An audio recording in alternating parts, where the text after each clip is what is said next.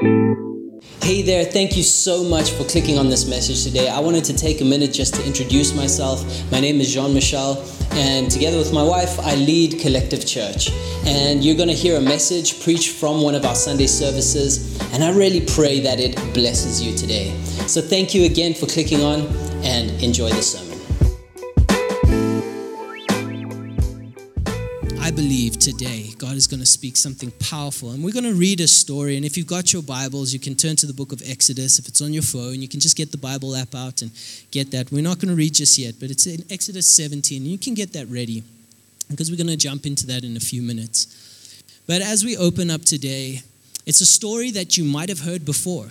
In fact, if you're new to church, this whole idea will be quite interesting. I'm, I'm very excited for anyone who's new to church because this story is, is one of those amazing, inexplicable miracle stories, and it's really beautiful. If you've been in church for a long time, then maybe you already know the story. Maybe you um, have heard it a couple of times. Well, I'm telling you, today is a word in season. If you know the story, God's got something for you, man. Come on, God's got something for you. He's got something for me. And so I want to start off today just talking about an idea. Who here loves sport? Anybody in this room? Okay, we got three hands, four hands. Come on, you guys are lying. Who else loves sport, right? Yeah, okay, we got some big hands. I love it. Okay, cool. If you don't love sport, you can just turn off for the next five minutes. You don't need to listen to my story. But it's, it's going to be funny anyway. But here, so here's the thing I love sport. I grew up in a house. If any of you were privileged to know my grandmother, my mom's mom, I grew up with her. She lived in a cottage on our property, and uh, she was all about sport right? Just never ending, right? That's what she watched. That's what she was excited about. That's what she did growing up. She was the tennis champion until she was 900 years old, you know, like everybody, and she, no one could beat her at anything. That's just the way it was. She loved sport, and she infected me with that. I also grew up loving sport. She was the one that taught me how to play cricket and how to, you know, play tennis and do all these things. She taught me when I was young, and she also put that, that excitement for sport inside my heart. And, uh, and, you know, there's so many stories around that, and we've kind of said these things before, but my parents will uh, attest to the moments when we thought she was either being murdered or murdering someone because whoever was on the screen was not doing what she thought they should do. And the whole neighborhood could hear her scream from her TV room to say she knew better than what these players should do. And there was moments when even I would be scared, you know, if she was in the stadium, I'm sure she was louder than the whole stadium put together. She infected me with that love. And so I also grew up playing sport. And if you grew up playing sport, then you know the, the, the challenge that comes with that. You know the excitement that comes with that. You know the anger and emotion and frustration that comes with that. And even those small moments of maybe even embarrassment, right? And I have so many of those stories. I'm not going to bore you with that. But I just want you to think in your mind, especially if you love sport. When was the last time you were watching that football game and your favorite player was lining up for a shot? It was obvious. They were going to score. No one was in front of them. They didn't have an issue. All they had to do was kick the ball at any part of the goal and they were going to score. And yet somehow they miss. What does that feel like? It feels like a hole could open up in the ground and just swallow that player right now. It would be better. We'll just move on with our lives. It's fine. But how imagine can you imagine it must be for that player in that moment? I have gone through that experience time and time again of getting right to the finish line and dropping the ball, or getting right to the edge and tripping and falling. I have had that experience time and time again. And if you've ever had that experience, you know how painful it is to get right the way to the finish line, but not to make it over. Or you're winning right until the end, and then something happens and it just doesn't work out. It's so painful and it's so difficult. And it got me thinking. I was asking God for a word in season for us. And He started to speak to me about the finish line. He started to speak to me about getting across that finish line. You know, in these moments, if you've ever experienced or if you've ever seen someone, or maybe your kid was about to score and then something happens and they don't, we go from the highest high to the lowest low so quickly. It's like from one moment you're on top of the world, and the very next moment you might as well not be living. It's too much, way too much.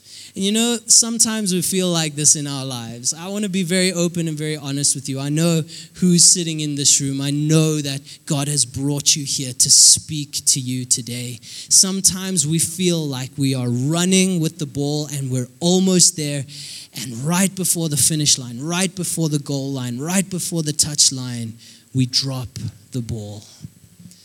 And when that happens, it feels like we might as well not have tried at all. What am I talking about? I'm talking about in your marriage. Maybe there are husbands or wives in the room where for a while you've been going so well and you've been taking care of your spouse and everything's been going well. And you know you you're doing everything you can to love that person. And and you know what? Your relationship is going well and things are looking good. And in fact it feels like everything's going to work out. And then something happens and stress at work and your parents and the things come around. And then out of nowhere you just lose it with your spouse and you drop the ball and it feels like you're going back 10 years like all the progress you've made was absolutely worthless. Sometimes we feel like that in our job. We've been putting so much effort into getting to where we want to be. We've been doing well, and our boss has been complimenting us, and our co-workers are there and supporting us, and everything is going well, and we feel like that promotion is coming our way, and good things are coming to us, and then out of nowhere, it feels like we drop the ball and it feels like all the progress we made getting to this point was almost worthless. Why did we even put effort in in the first place? And you know what? How difficult it is to deal with that. And so, the title of my message today, and the thing we're going to talk about, and the word that I believe God is going to encourage you with, title He gave me is Pick It Up Again. Pick It Up Again. You know, in these moments, sometimes it is so, so difficult to pick it up again. You know, if you're running on that race and the finish line is right there and you fall and everyone goes across the finish line, what is even the point of getting up and crossing that line? We lose heart. We become discouraged. We feel like there's no point anymore. But you know that the sign of a great athlete the sign of a character filled person is that when they fall, they get up again. That even when life embarrasses you, even when life lets you down, even in the hardest moments, you get up again and you cross that line. You finish your race. You do what you got to do. Why? Because that shows character, that shows heart. And I want to say today that that is one of the most difficult things you will ever have to do. When you drop the ball, to pick it up again. When you're right by the finish line, to get yourself up off the ground. Face that defeat and move forward. You know that in our lives, sometimes we can see the finish line we can see what the goal is. We can see the goalposts, right? If I think about marriage, we know what it should be like. We can see where we want to go. We know it's right there, right? If I put effort in and I, I love my wife and I love my husband and I take care of them, we're going to have a great relationship. We can see what the goal is. And sometimes in that moment, you just slip up and you mess up. But you know that some of us are walking around, it feels like we're walking around in the dark. We don't even know where the goalpost is. We're actually just walking by faith. I don't know if you've ever felt like this. I certainly have, where you kind of know where the finish line is, you know what it should look like, but you don't know how far away it is. You don't know how much further you have to go, and you're trying your very hardest. And somewhere along the line, you fall. You trip and you fall. You make a mistake. You do the wrong thing, and you end up falling and failing. And you don't know how far it is. And you feel God there. All you can hear in your mind, you know, get up, try again, stand up, keep going. Character filled people. We're going to be those people. I'm going to move forward in my job. I'm going to try again. But then a little while later, a few steps later, you seem to fall again and things come against you and it doesn't feel good. And you have to try and get up again. And you think, okay, you know what? I'm going to do it again. I'm going to get up again and I'm going to keep moving forward. But you know, every time this happens, it gets harder and harder to get up again. It gets more and more difficult. For some of us in this room, I'm describing how you're feeling right now. You're feeling about your work life, you're feeling about your business, or you're feeling about your relationship, like you're putting in all the effort, but you just can't find the finish line. And we're doing it by faith. We're trusting God, like, God, please get me to the finish line. God, please help my marriage. God, please help me at work. God, you got to get me there because I don't know if I can get there myself. You're trusting in God. Sometimes we feel like we've dropped the ball and picked it up so many times that we just don't think we can pick it up again. And in fact, that's who I'm here to speak to today. Maybe you've even given up on that thing. Maybe you've given up on your dream. Maybe you've given up on that promotion. Maybe you've given up in your marriage. Maybe you're feeling like, you know what, I just can't do this anymore. I seem to mess up so much. I seem to do the wrong thing all the time. And so, you know what, I don't think I can do this anymore. If you're in that place right now, I've been there. I know what that feels like. And I'm here with you because I know God has a message for you. In the back of your mind, just keep saying, Get up again, get up again, get up again. But you know what, today? I'm here to encourage you. Pick it up again. Come on, church. I'm here to encourage you. Pick it up again. Come on, it's quiet in this church. I'm here to encourage you. Pick it up again. Come on, you're going to get up again. You are going to make it. Your marriage is going to succeed. Your job is going to work out. You are going to grow your business. You are going to grow in ministry. You are going to do it. I'm telling you today, I'm here to encourage you today that no matter how dark it seems, no matter how difficult it seems, you're going to pick it up again and you're going to find your way to the finish line. Because God will never let you fall so far that you can't get up again. Come on, if you've ever felt this way, there's a guy in the Bible. His name is Moses. We're going to talk about him. Remember, I said Exodus 17. You can get your Bibles out, it's going to be on the screens if you need to. We're going to read this scripture together. He felt exactly like this. You know, a couple of months ago, last year sometime, we, we did a, a short message series, three weeks, about Moses. And it was all about um, your calling. The series was called um, Help, I've Missed My Calling, right? And I want to encourage you, if you want to know more about Moses, we, we look at him as this giant in this Bible, the, the, one of the amazing heroes of the faith, and he definitely was. But he was so normal. He was such a normal human being with faults and failures, yet God took him to exactly where he needed him to be. And it's an amazing story. So I encourage you to go and check that out this moment in Moses' life, you know, in that series we explored Moses up until where he kind of stepped into the call and got the Israelites out and became who God called him to be. But this moment is a little bit later. If you're new to church, the book of Exodus is a space where um, the, the Hebrew nation, the nation of Israel, is not yet a nation. They're in Egypt and they're slaves. They are um, in bondage and they are ruled over by the Egyptian people and specifically by Pharaoh. And the whole book begins with this guy Moses and how he is placed in a position of influence in order to get the Israelites out of Egypt and to what's called the promised land. And in our way that we can think about it today is that promised land is the finish line. It's the goal. It's the place where you need to be in your marriage. It's the place that you need to be in your work life. That is the promised land. And where we pick up the story, we're actually a little bit into that, that exodus, right? That, that journey from Egypt. After all the miracles happen there, they, they go into the desert. And then this amazing thing happens. God shines his glory by parting the Red Sea. You might know that story, or those of us here, we know that story well, where they go through in the Red Sea and then um, the chariots and Pharaoh all come to try and destroy them, and they go into the sea, and God swallows them up in the ocean and protects the, the nation of Israel in such a miraculous and powerful way. And they go over on dry land. And right after that, they go into the desert, and there's a whole lot of story that happens, and you can go read it from Exodus 12. But we find ourselves just a couple months later. It's about three ish months after this Red Sea experience, after they've come out of Egypt and they've been walking through the desert.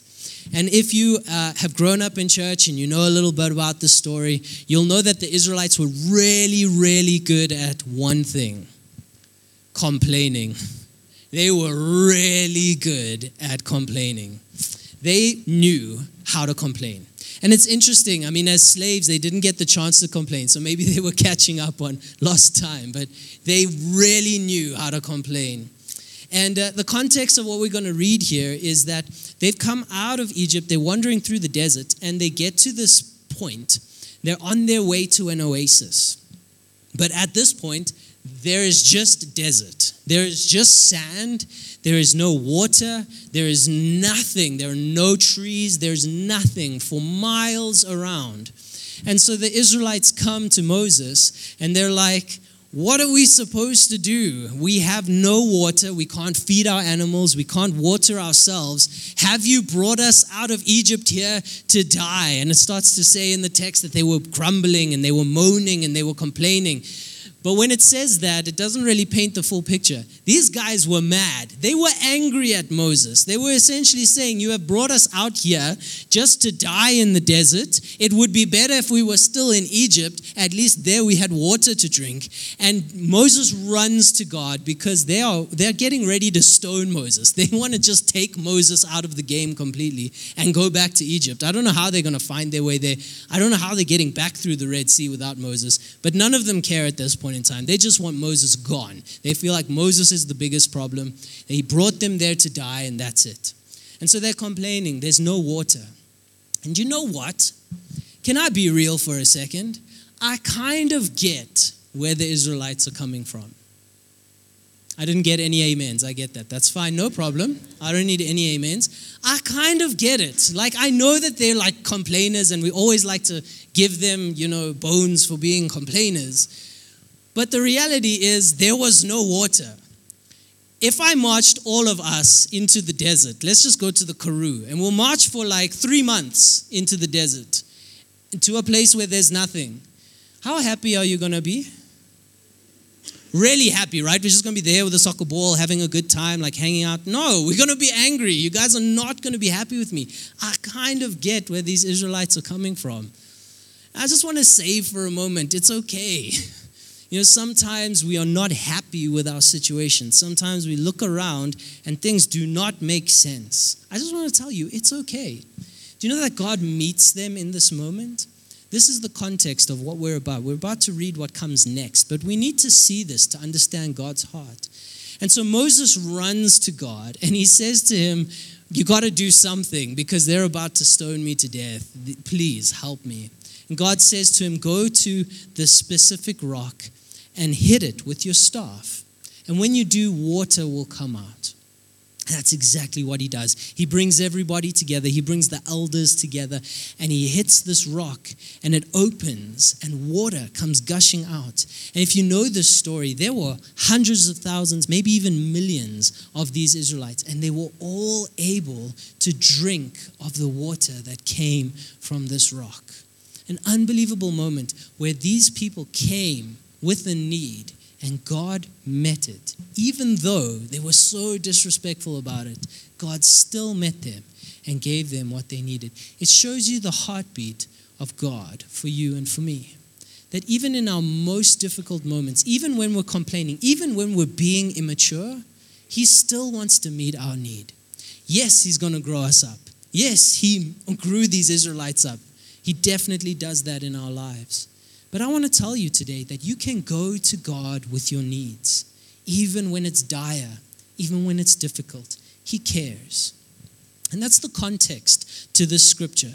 You can imagine that the Israelites have gone from one of those really big highs where they saw God just open the Red Sea and make a way for them and wash over and get rid of their enemies. And they sing songs. There's songs in Exodus, and they sing these songs to God about how amazing it is. And you just fast forward a couple months, and by that time, they're done. They're done with God, they're done with the desert, they're done with Moses. They're completely and utterly done. And they go into this low moment where they feel like there's no hope, there's nothing for them. And then God does something miraculous. How many of us have been in this situation before where you've been on a high and it's just your, it feels like your legs have been swept up from underneath you and you go from the highest high to the lowest low. All of a sudden, in a matter of hours or a matter of days, things just fall completely apart and you feel like, man, that's just over for me. It's just, there's nothing that's going to work out for me. And then somewhere out of nowhere, God does a miraculous work in your life. He makes the way in your work life or in your relationships. He figures things out, and you just stand back and you're like, wow, God, this is amazing. This is a miracle. I believe in God. And you go from the highest high to the lowest low, back to the highest high. That's where these Israelites are right now. It's a bit of an emotional roller coaster, but their trust and their faith is in God. That's the context for the scripture. We're going to read in Exodus chapter 17, verse 8. Because right then and there, at the highest high, the next challenge is just on the horizon. The very next sentence we read from verse 8 it says this The Amalekites came and attacked the Israelites at Rephidim. Let's just pause there for a second. Immediately. I mean, it's like we're going to die. We need water. God is like, here is water. And they're like, yay, water. And then immediately we are attacked by the Amalekites. There's an army coming to destroy us. Have you ever felt like life is just relentless? That every time you win, there's another challenge. And then you're like, God, thank you so much. And then there's another challenge. You're like, God, can the challenges stop? And He's like, Yeah, look, here's rest, here's peace. And then there's another challenge. It's like, God, can the challenges stop? And He's like, No. he just, that's life. It's the reality. How many of us are feeling that way right now? That's how the Israelites feel. The Amalekites came and attacked the Israelites at Rephidim. Moses said to Joshua, Choose some of our men and go out to fight the Amalekites. Tomorrow I will stand on top of the hill with the staff of God in my hands. So Joshua fought the Amalekites as Moses had ordered. And Moses, Aaron, and Hur went to the top of the hill.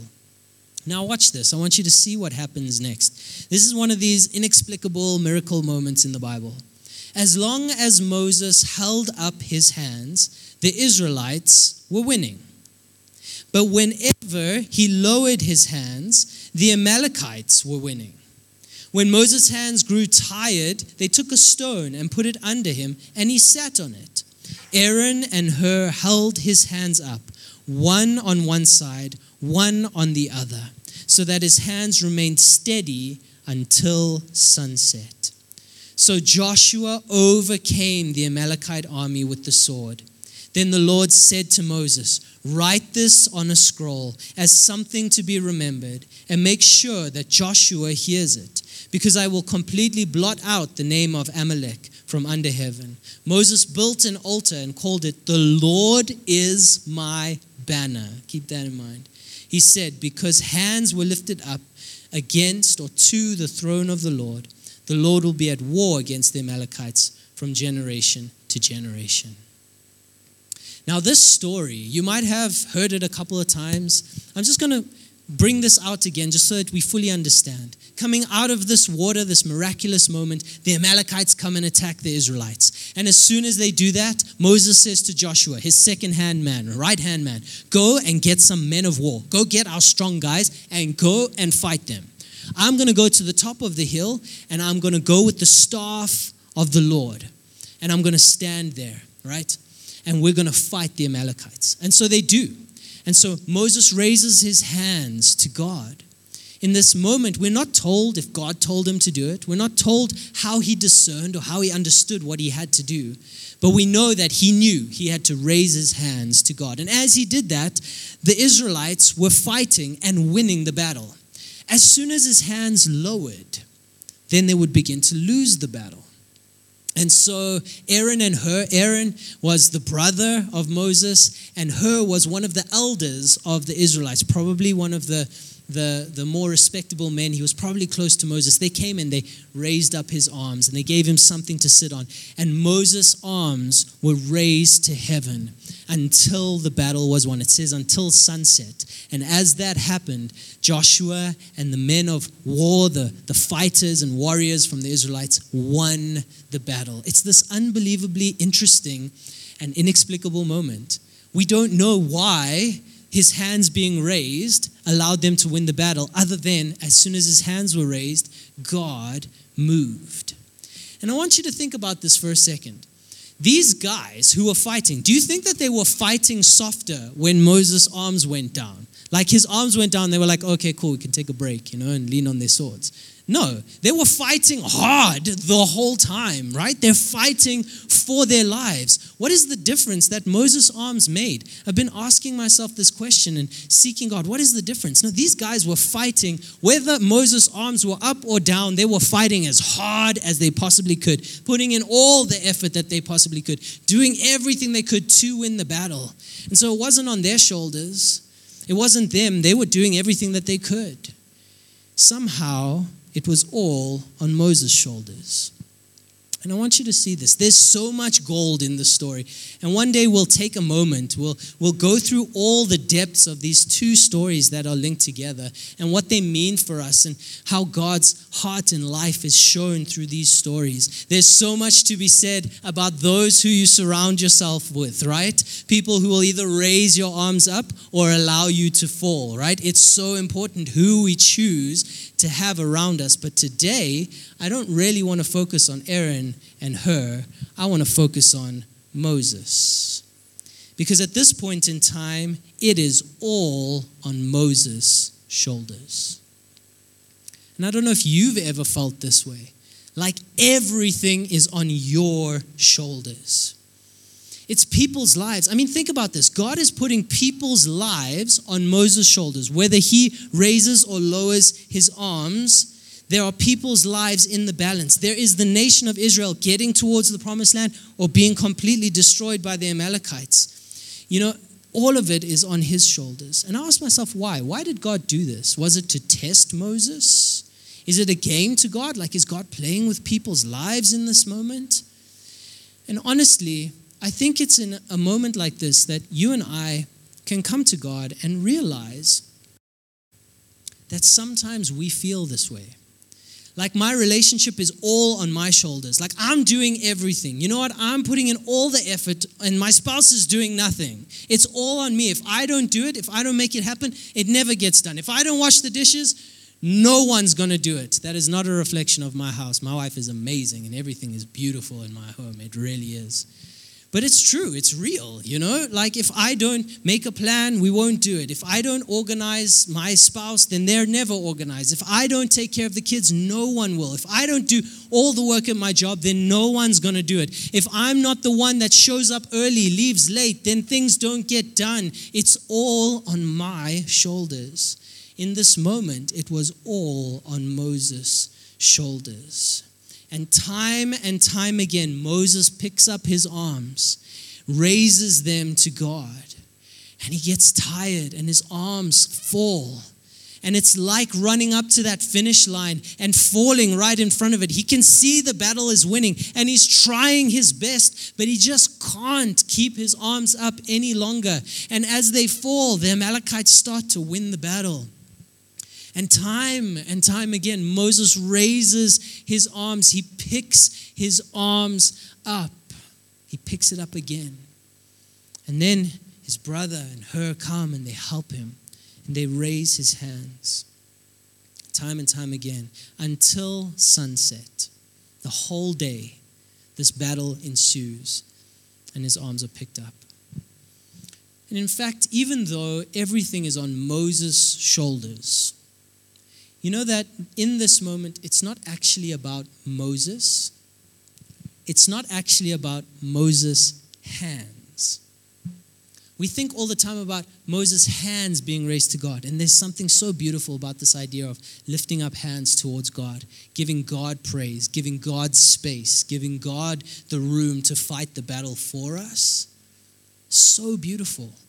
But you know that in this moment, it's not about Moses' hands, it's about the staff. I don't know if you've ever thought about that. If you know the story and you've grown up and, and you know all about it, it's not about Moses, it's about the staff. If you read that story again, he says, I'm going to go to the top of the hill and I'm going to raise up the staff. I'm going to the top of the hill with the staff of God. And again, if you go back to that series we spoke about and you, and you listen to the message about the staff, you're going to get a little bit more context to this. But in very short, the staff that Moses carried with him is a representation of Jesus. Anytime Moses needed a miracle, it was the staff that he used. Any time that he needed to do something in Egypt to show forth the power of God, it was the staff that he used. When they get to the Red Sea, it is the staff he stretches over the waters and the seas part. It is the staff that he breaks the rock with, and it's the staff that he raises up and they win the battle. Later on in the book of Numbers, you find this story where the Israelites are bitten by snakes and serpents and they're dying from the venom. And God tells Moses to make a bronze image of a serpent and raise it up on a staff. We don't have exactly the idea of what staff that is, but I believe it was the staff that Moses carried with him. And as it was raised up, if you come into the New Testament, we see the understanding that just as that serpent was raised up, Jesus was raised up to take the sins and the brokenness. As they raised that bronze serpent on the staff up, people would look to it and be healed from their sorry and be healed from their sickness, from that venom. In the same way, when we look to Jesus, who was raised up on that cross, we are healed of our sin, of our brokenness. The staff is a representation of Jesus. So, what's happening in this moment? What is Moses doing? Is Moses raising his hands up? Is Moses raising himself up? Is Moses raising the Israelites up? No, Moses is raising Jesus up. He's raising our Lord up. He's saying, you know what? This is not about me. This is about Jesus. This battle is not mine. This battle belongs to Jesus. Even though I am tired, I'm going to raise my hands to Jesus again because He is my faith. He is my restorer. He is my Savior. He is the one and only God who can win the battle for us. It's not about Moses. It wasn't about the strength of arms. It was about Jesus being lifted up. And as Jesus is lifted up, the battle is won. The battle is won. And time and time again, we feel like we can't do it and we can't raise our hands up. And it's because sometimes we're so focused on how tired we are, what our arms are doing, we forget that what we're actually doing is raising up and lifting up the image of Jesus to say, you know what, in my relationships, it's not about me or my spouse. I'm going to raise Jesus up in my relationships. I'm going to love my spouse again because Jesus first loved me. I'm going to love that person who doesn't love me because Jesus has already given me forgiveness and life. I'm going to go back into work when nothing makes sense and I'm going to give my all because when I do, I shine Jesus. And that impacts people far beyond what my job can do. That can change everyone's world, everyone's life. And as we do this, God gives us the victory. The point of picking it up again is not the effort that we put in. You know what? If we can't do it, God will bring people around us that will help us. If we can't raise our hands again, He'll make sure there are people that can raise us up when we can't. It's not about the effort we put in to raise ourselves, but the fact that we are raising our arms to Jesus.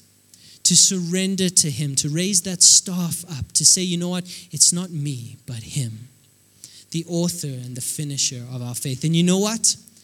That takes effort. It takes effort to say, Jesus, it's not making sense, but I'm going to praise you anyway. It takes effort to say, you know what, Jesus, I can't make it to church today, but I'm going to watch online anyway and I'm going to engage. It takes effort that when everything is difficult and nothing makes sense, we say, you know what, I'm going to go to church and I'm going to praise my King. I'm going to lift up worship to Him. Even though my life is difficult, even though it doesn't make sense, I'm going to go to church with my spouse. I'm going to fight with him in the car all the way to church. I'm going to praise God with him and with her, and then He's going to sort it out for me. I'm telling you right now that there is something powerful about in your circumstance and in your difficulty raising up a praise to our Jesus. We lift Jesus higher. And as we do that, everything changes. It wasn't the effort, it wasn't the type of swords, it wasn't that they got a second wind. That Israelite army was beaten and smashed, and they were not fighters, they were not warriors, these were slaves. They're just a couple months out of Egypt. They're not a nation and an army, they're not a standing army. They're just guys who know how to lay bricks. And now they have to fight, and they're doing everything that they can. But every time Moses raises the staff, something happens in the supernatural. Something happens in the atmosphere that we can't see, that we can't perceive with our eyes. It's not something that happens in the natural, it's something that God does. It's not something you and I create, it's something that God breathes into situations. And things change not because you made effort, not because you made it happen, but because the grace and mercy of Jesus Christ did it for you. And that is something that takes faith. To say, Jesus, it might not have worked out yet. You know, that battle wasn't won instantaneously. He didn't raise the staff up in one go and all of a sudden they just wiped out the Amalekites. There are instances where crazy things have happened. But in this moment right here, it took till sunset. It took the whole day. And I'm telling you now, it was tough for Moses. He was standing there watching his brethren, some of whom were being killed at that point in time. And instead of going down to fight with them, he continues to do what God has called him to do raise up the staff. Today, I want to tell you that you know what you need to do. You know who God has called you to be. You know what your role is at work. I know you're contemplating quitting. I know you're contemplating throwing in the towel, but you know who God has called you to be. As you are who God has called you to be, and you raise Jesus up, He's going to change it all. You know who you've been called to be as a spouse. You know who you've been called to be. As you step into who God has made you to be, be confident in that. Love your spouse, love your kids, love your job. And as you do that, raise Jesus up. Praise him. Give him glory. Raise that staff up again. Pick it up again and raise it high. Even if you've dropped it, even if you're the one that said, you know what, Jesus, I can't do this anymore, and you know what, I'm not even interested in it anymore. Maybe you're the one throwing in the towel on your marriage, throwing in the towel at your workplace or on that business or on that ministry or that idea. Maybe you're the one who's, who's giving up on the dreams. I'm telling you today, even if you're the one who's dropped the ball, pick it up again, even if it's you who has run towards the finish line. Stand up again and let Jesus breathe life into you this morning. I'm here to encourage you today. He has come to breathe life into you. And so I'll say it again pick yourself up, pick the ball up. Let your hands be lifted to the King again and see Him give you victory. I don't know what you're facing right now across this room, you can just let your heart be lifted to God. I don't know what your battle is. I don't know what your Amalekite is. I don't know what your challenge is, but I know that the solution to every challenge is Jesus Christ. It's His grace and it's His mercy, it's His power, it's the supernatural power of the Holy Spirit to do what you cannot do, to change your heart, to change your spouse's heart, to change the atmosphere in your workplace. These are things that only God can do right now, wherever you might find yourself, whatever challenge you might face, will you just lift that to God for a moment? I'd love to pray with us. that we might have a second wind to raise our hands one more time to Jesus and to lift him high. And so, across this room, you're welcome to bow your heads, close your eyes. Just get alone with Jesus. It's your moment with Jesus. If you're in this place and you are going through a challenge like this, then right now, will you just raise Jesus up? Will you physically, as a prophetic gesture, raise your hands towards the King and lift Jesus high? Lord God, right now in our challenges, we are raising Jesus up to you. We are not lifting ourselves or our problems. We're not lifting our difficulties. We are lifting you. We are giving you praise. We are giving you worship. We are reminding ourselves that you are the one who brings supernatural breakthrough to us.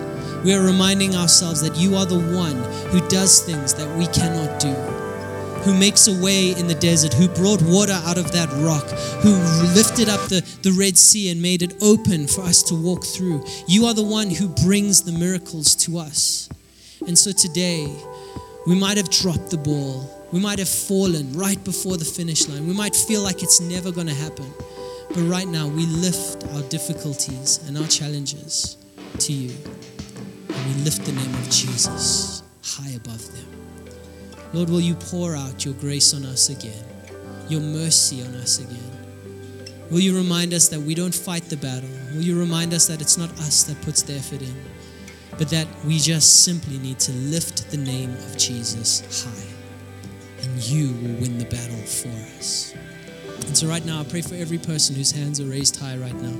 I pray for their situations and I declare Jesus on your circumstance. I declare the name of Jesus over your finances. I declare the name of Jesus over your relationships. I declare the name of Jesus above your difficulties, above your sickness, above your lack, above your difficulty, into your marriages, into your relationships. I speak right now your life into every person here. In Jesus' name we pray.